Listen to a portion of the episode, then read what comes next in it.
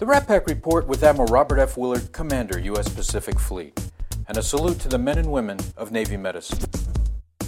In the past several years, Navy medicine has been at the forefront principally as a result of Iraq and Afghanistan, the war that we're currently embarked in. Our corpsmen are serving forward and are a community that has given a great deal of themselves in support of the Marine Corps and just in general terms in support of the ongoing warfight. And our hospital facilities have been busier than ever, as is true any time that we're at war.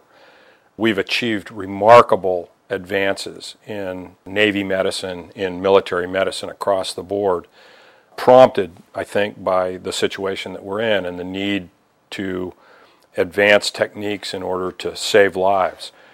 Our medical fraternity is as good as it gets. It's regarded as the finest in the world.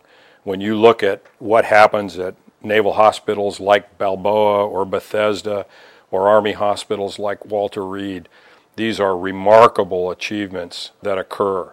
These are the same doctors that mount up and go aboard our Pacific Partnership missions forward for humanitarian assistance uh, and then return to their naval medical facilities to re enter their normal practice.